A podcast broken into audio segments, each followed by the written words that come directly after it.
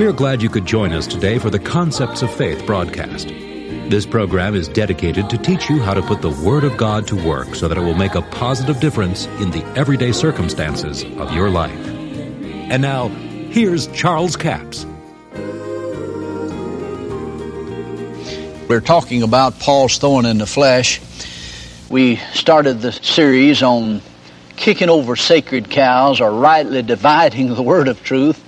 And we picked for the first subject, Paul's thorn in the flesh, because it is probably the most misunderstood scripture in the whole Bible. So we're dealing with that. I want us to pick up now where we left off in the other session. We're in the 12th chapter of 2 Corinthians. And we're talking about the fact that the messenger of Satan was assigned to Paul to buffet him, to stir up trouble everywhere he went. We mentioned the fact that Paul said that lest I should be exalted above measure. There was given me a thorn in the flesh, the messenger of Satan, that he might buffet me. Now, lest he should be exalted above measure, I made a reference to that and gave a scripture in the 11th chapter of John. And let's read from verse 47. Then gathered the chief priests, the Pharisees, the council, and said, What do we? For this man doeth many miracles. Now he's speaking of Jesus. And it says, If we let him alone, all men will believe on him, and the Romans shall come and take away both our place and nation. Now, this is what they said concerning Jesus. Now, this is what I'm speaking in reference to what Paul said here, where he said, Lest I should be exalted above measure. See, these people, the religious leaders, said, If we leave Jesus alone, then he's going to be exalted to the point that all men will believe on him or believe what he's preaching. Well, that's what Paul was saying here in 2 Corinthians, the 12th chapter, when he said, Lest I should be exalted above measure. Now, there are some that say that the reason Paul had the thorn in the flesh was because he had too much pride. But now, as you study the scriptures out here, as we point out as, as we go along, you'll find that that doesn't bear witness with your spirit nor the Word of God. Now, let's read verse 8. For this thing I besought the Lord thrice that it might depart from me. And he said unto me, My grace is sufficient for thee, for my strength is made perfect in weakness. Now notice what Jesus told Paul.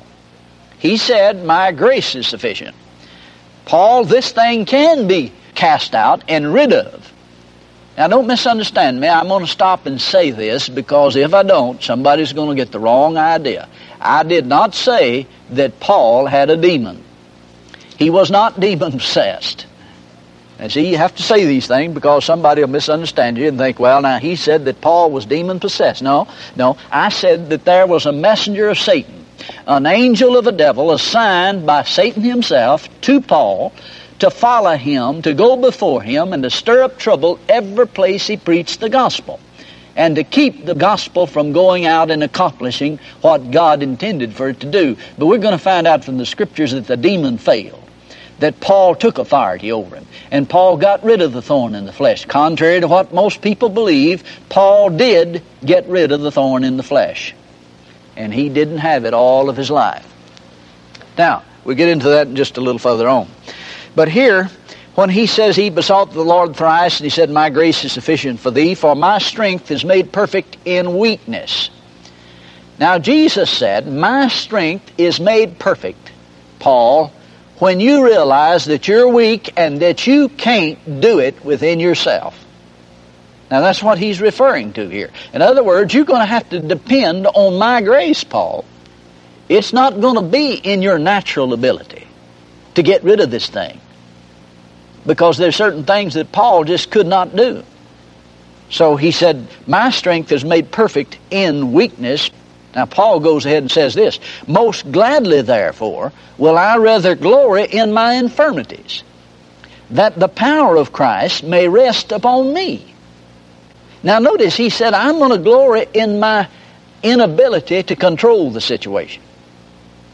Now, this is where people get the idea that Paul was sick because it says infirmities. You see, today, because of the change of words, we get the wrong idea sometimes about some words in the Scriptures. Because you see, a hospital today is sometimes called an infirmary, where you put infirm people. But in the Bible day, and the Greek word translated infirmity here is just simply weakness. It means weakness, does not mean sickness.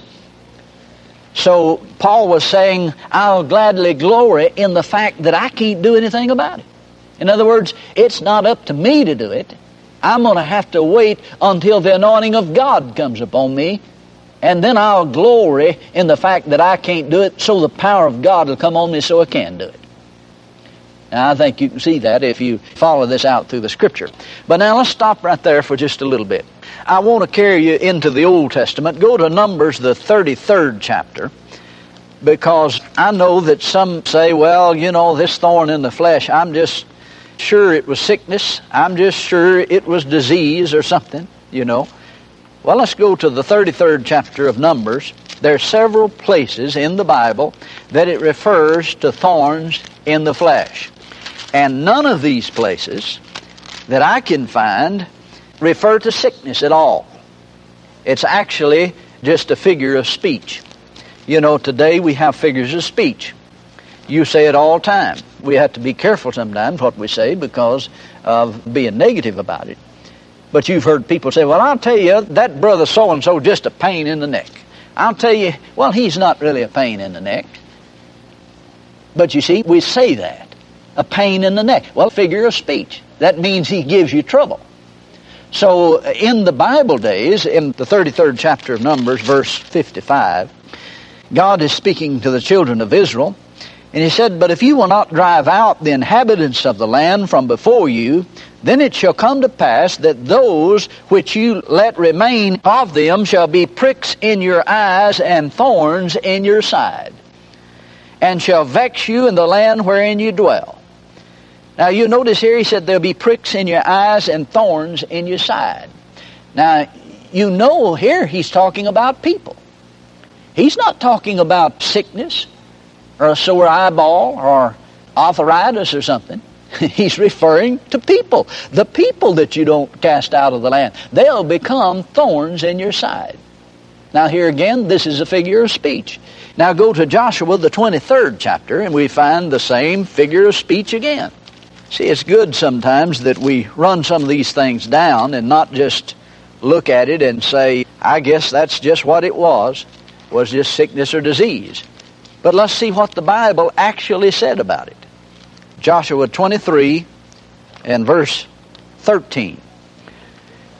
God said, Know for a certainty that the Lord your God will no more drive out any of these nations from before you, but they shall be snares and traps unto you, and scourges in your side, and thorns in your eyes, until you perish from off the good land which the Lord God hath given you.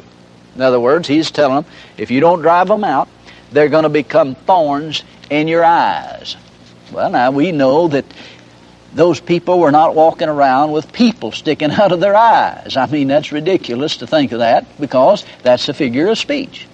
And then, as we look at that, go to Judges, the second chapter. Here again, we have a reference to thorn.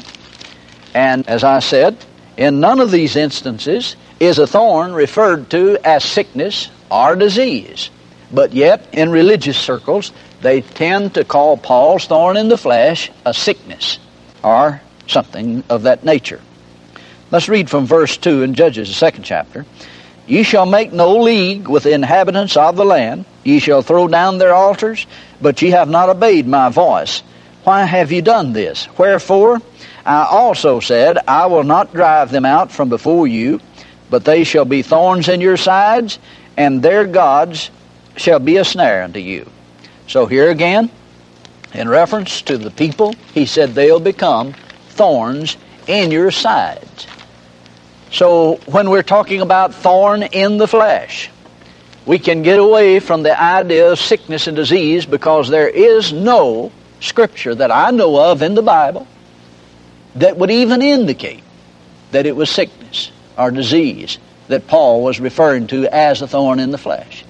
Now, quite often people say, well, we know that Paul was sick. Well, I remember in one occasion, I believe it's in Galatians, that Paul said, Galatians, the fourth chapter, verse 13, he says, When I came and preached to you at first, that I had uh, temptation in the flesh.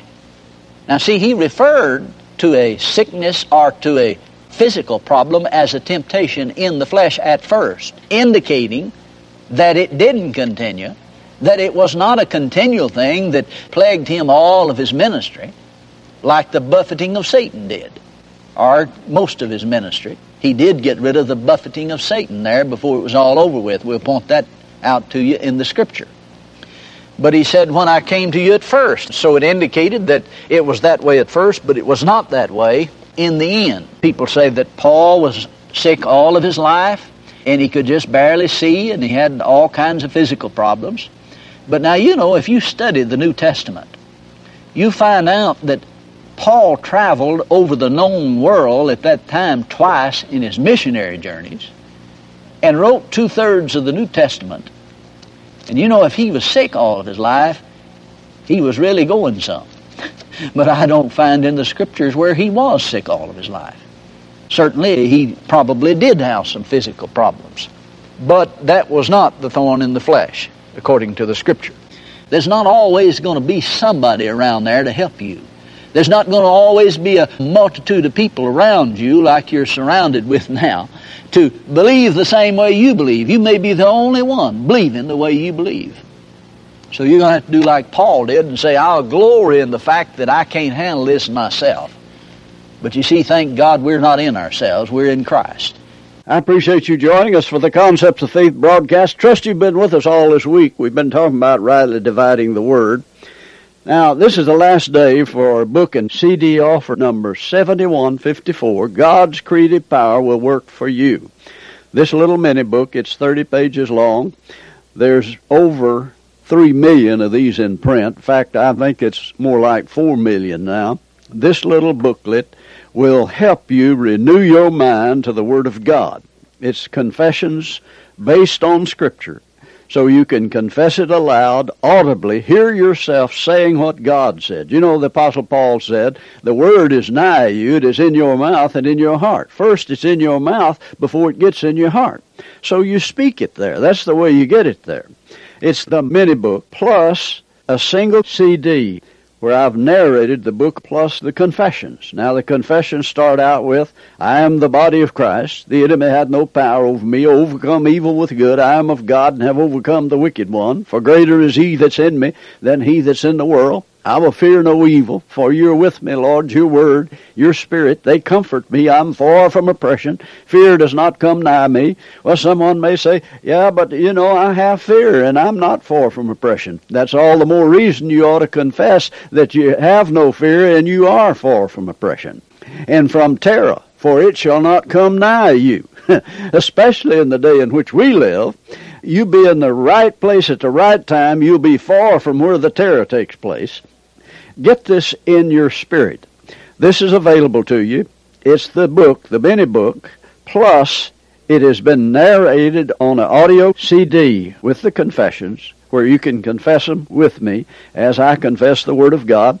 This is for $8 plus $3 postage and handling. That's offer number 7154. We have a toll-free order line, 1-877-396-9400. Until Monday, this Charles Capps reminding you the enemy is defeated, God is exalted, and Jesus is coming soon.